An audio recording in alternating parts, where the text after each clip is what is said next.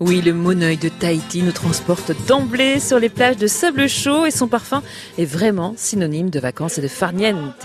En Polynésie, l'huile est utilisée depuis des centaines d'années. Les Tahitiens racontent qu'un massage au monoeil apporte puissance et protection. D'ailleurs, le massage au monoeil se fait dès la naissance là-bas et il est utilisé pour ses vertus apaisantes, relaxantes, mais aussi pour nourrir la peau et les cheveux. Ils transmettent cette recette de génération en génération comme un héritage, un trésor pour une vie remplie de bonheur et de sérénité. Et pour la fabrication de ce petit bijou, ils utilisent les fleurs de tiare de Tahiti qui sont ensuite mises en macération dans l'huile de copra extraite de noix de coco. Vous l'aurez compris, le monoeil est très utilisé là-bas, dans le Pacifique, pour sublimer l'âme, mais pas que. En l'utilisant comme eux, vous sublimerez à votre tour votre bronzage. Ça évitera la déshydratation de votre peau, de vos cheveux au soleil.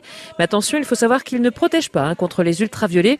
Restez tout de même prudent. Pour cet été, je vous conseille euh, donc cette huile de monoeil pour nourrir vos cheveux, votre peau. Vous pouvez en mettre sur vos longueurs ou pointes de cheveux, mais aussi vous faire masser avec cette huile au senteur exotique, un pur bonheur. Pour sublimer vos cheveux, évitez qu'ils soient donc secs et abîmés cet été avec le soleil, le sel de mer, la mer, etc. Faites un masque en mélangeant par exemple 30 ml de monoeil avec 20 ml de beurre de karité.